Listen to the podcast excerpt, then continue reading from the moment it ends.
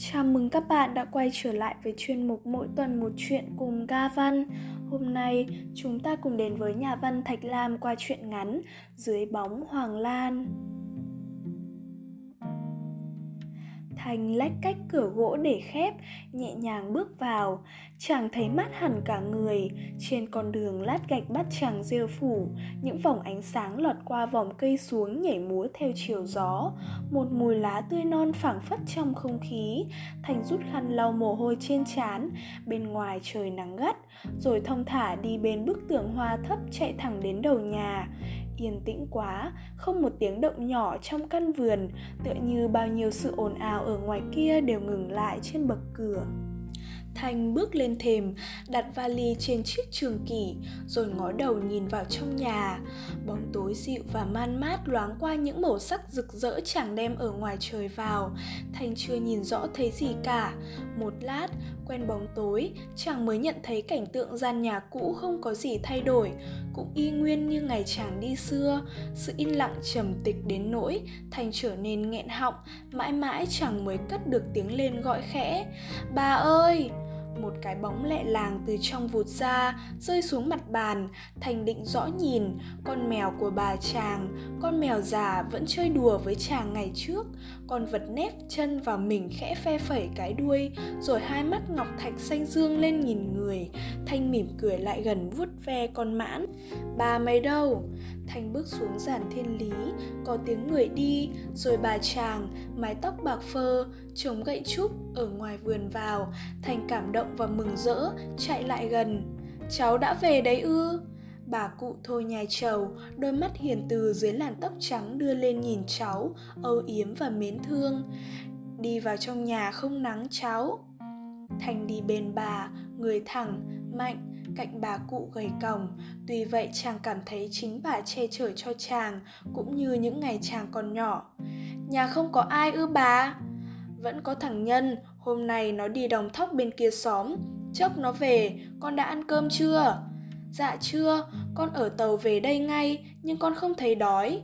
Bà nhìn cháu dục con rửa mặt đi rồi đi nghỉ không mệt trời nắng thế này mà con không đi xe ư? Thành cười, có một tí đường đất, cần gì phải xe, còn đi bộ hàng ngày cũng được. Nhưng Thành cũng vẫn theo lời bà, chàng đến bên bể múc nước vào thau rửa mặt, nước mắt rợi và Thanh cúi nhìn bóng chàng lay động trong lòng bể với những mảnh trời xanh tan tát. Tất cả những ngày tuổi nhỏ trở lại với chàng, Thanh vắng nhà đã gần 2 năm nay, vậy mà chàng có cảm giác như vẫn ở nhà từ bao giờ? Phong cảnh vẫn y nguyên gian nhà vẫn tĩnh mịch và bà chàng vẫn tóc bạc phơ và hiền từ trên trường kỷ, ngọn đèn con và cái điếu cũ kỹ, con mèo già tròn mình nằm bên cạnh, mắt lim dim xong mắt lim dim trong sự bình yên và nhàn nhã. Thanh trông thấy cảnh ấy đã nhiều lần lần nào trở về với bà chàng, thanh cũng thấy bình yên và thông thả như thế. Căn nhà với thửa vườn này đối với chàng như một nơi mát mẻ và hiền lành. Ở đấy bà chàng lúc nào cũng sẵn sàng chờ đợi để mến yêu chàng ấy bà làm gì thế? Bà để mặc cháu. Bà cụ vẫn không thôi phẩy chiếc phất trần lên đầu giường. Đã lâu không có ai nằm nên bụi bám đầy khắp cả. Thành phải mặc để cho bà sửa chiếu và xếp lại gối, chẳng thấy mình bé quá. Cháu đi nghỉ chẳng mệt, để bà hái mấy lá rau nấu canh ăn cho mát. Bà cụ đi ra, Thanh bỗng thấy mệt mỏi, chàng lặng nằm xuống giường, duỗi chân tay khoan khoái.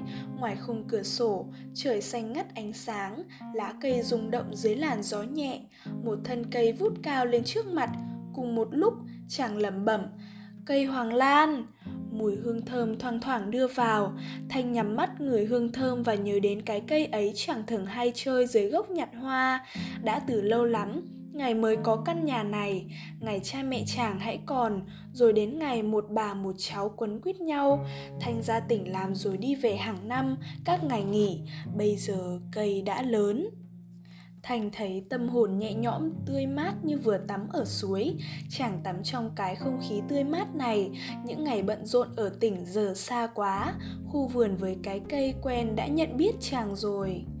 Nghe tiếng bà đi vào, Thanh nằm yên giả vờ ngủ, bà lại gần săn sóc buôn màn, nhìn cháu và xua đuổi mũi, gió quạt đưa nhẹ trên mái tóc chàng, Thanh vẫn nằm yên, nhắm mắt nhưng biết bà ở bên mình, chàng không dám động đậy, yên lặng chờ cho bà lại đi ra, bà xuống bếp làm cơn hẳn, tiếng dép nhỏ dần.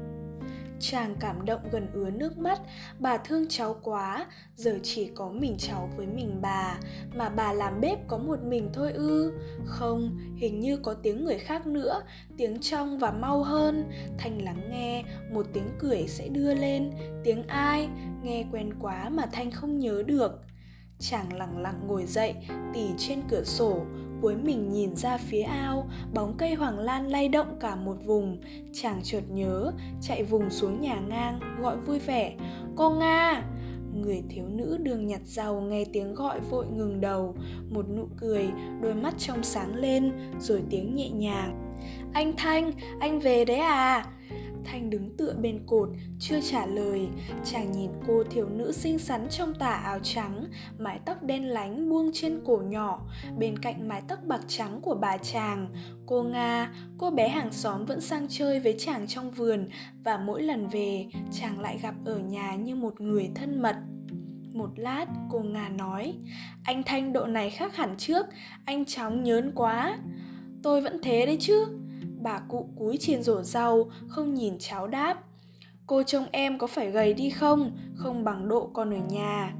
Nga ngừng nhìn Thanh, cười. Đấy, em có nói sai đâu, anh trông lại đen đi nữa. Lá rau tươi xanh ngắt bên bàn tay trắng hồng nhỏ nhắn, Thanh cũng ngồi ghé xuống, thế là lại như lúc còn ở nhà. Ngày ngày chàng cũng vẫn với Nga xuống bếp xem bà làm cơm, câu chuyện vẫn vui vẻ và vẫn đậm, có lúc chàng lầm tưởng nga chính là em gái ruột của mình.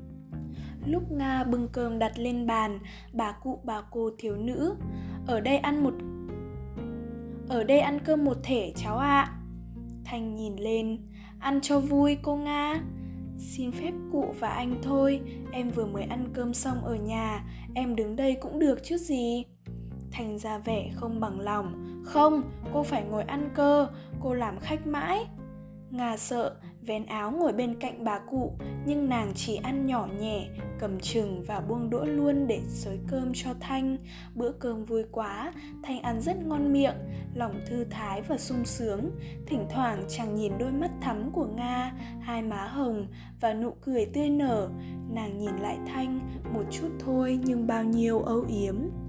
Ngoài vườn, trời vẫn nắng, giàn thiên lý pha xanh một bên tà áo trắng của Nga, những búp hoa lý non và thơm rủ liền trong giàn, lẫn vào đám lá, gạch mát và phủ rêu khiến Thanh nhớ lại hai bàn chân xinh xắn của Nga, ngày nào đi trên đó, hai bàn chân nhỏ lấm tấm cát để giấu tự ngoài ao trở về, chàng đột nhiên mỉm cười rồi hỏi, cô Nga có còn hay đi nhặt hoàng lan rơi nữa không?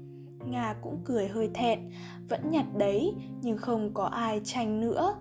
Nàng nhìn Thanh, nắng như tụ lại những hình ảnh từ bao giờ và sẽ vuốt mấy sợi tóc mai ra một bên, Thanh thấy quả tim đập nhẹ nhàng. Bà cụ thì mãi nhìn cháu. Bác nhân khoanh tay đứng dựa bên cột nghe. Bác cũng vui mừng vì thấy cậu về, vẫn khỏe mạnh và xinh trai như ngày trước. Còn cô nga vẫn tươi đẹp và vui vẻ như thế. Có cô, nhà cũng đỡ vắng và bà cậu cũng đỡ buồn. Hàng ngày, cô chạy sang chơi giúp đỡ bà cụ dã cối trầu và nói chuyện đến người đi vắng ở trên tỉnh đã lâu không về thăm nhà. Bữa ăn xong, Thanh với Nga đã trở lại thân mật như khi còn nhỏ. Thanh dắt nàng đi thăm vườn, cây hoàng lan cao vút, cành lá rủ xuống như chào đón hai người. Có lúc gần nhau, Thanh thấy mái tóc Nga thoang thoảng thơm như có rất hoàng lan, nhưng hoa lan chưa rụng, vẫn còn tươi xanh ở trên cành. Nga bảo Thanh, những ngày em đến đây hái hoa, em nhớ anh quá. Thanh chẳng biết nói gì, chàng viết một cành lan xuống giữ ở trong tay để Nga tìm hoa, rồi nhẹ nhàng buông ra cho cành lại cong lên. Nắng soi vào vai hai người, nhưng dưới chân đất vẫn mát như xưa. Bao giờ anh liên tỉnh? Ngày mai thôi, kỳ này được nghỉ ít, nhưng mai kia tôi sẽ về ở đây lâu hơn. Lòng Thanh dịu lại, Nga đến bên bể múc nước rửa hoa, rồi xếp bầy lên trên quả trầu, bà cụ nhìn cô, âu yếm. Hoa hãy còn non, sao hái sớm thế con? Nga thưa, anh con hái đấy ạ, à. và nàng nhìn Thanh mỉm cười. Đêm ấy, một bà, một cháu với một cô láng giềng chuyện trò dưới bóng đèn mãi tới khuya khi trăng lên qua vườn thanh tiễn nga ra đến cổng đi qua hai bên bờ lá đã ướt sương. Mùi hoàng lan thoang thoảng bay trong gió ngát không lưỡng lự thanh cầm lấy tay nga để yên trong tay mình. Nga cũng đứng yên lặng lâu lâu nga rút tay sẽ nói thôi em về. Thanh đi trở vào rất thông thả, có cái gì dịu ngọt trăng tơ ở đâu đây? khiến chàng vương phải, chàng đến trường kỳ ngồi ở bên đèn hôm sau, Thanh đã phải lên tỉnh. Chiếc vali chàng nặng những thức quà bà chàng đã ban cho. Thanh cầm mũ đứng nghe lời khuyên bảo ân cần của bà dưới giản hoa lý. Chàng vẫn bé quá và lại đi xa. Tới cổng, Thanh còn đứng lại nhìn cây hoàng lan và các cây khác trong vườn. Bác nhân nhanh nhỏ cầm đỡ vali cho chàng. Thanh dặn khẽ, bảo tôi có nhời chào cô Nga nhé rồi chàng bước ra đi nửa buồn mà lại nửa vui.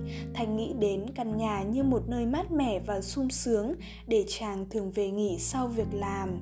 Và thanh biết rằng nga vẫn sẽ đợi chàng, vẫn nhớ mong chàng như ngày trước. Mỗi mùa cô lại dắt hoàng lan trong mái tóc để tưởng nhớ mùi hương.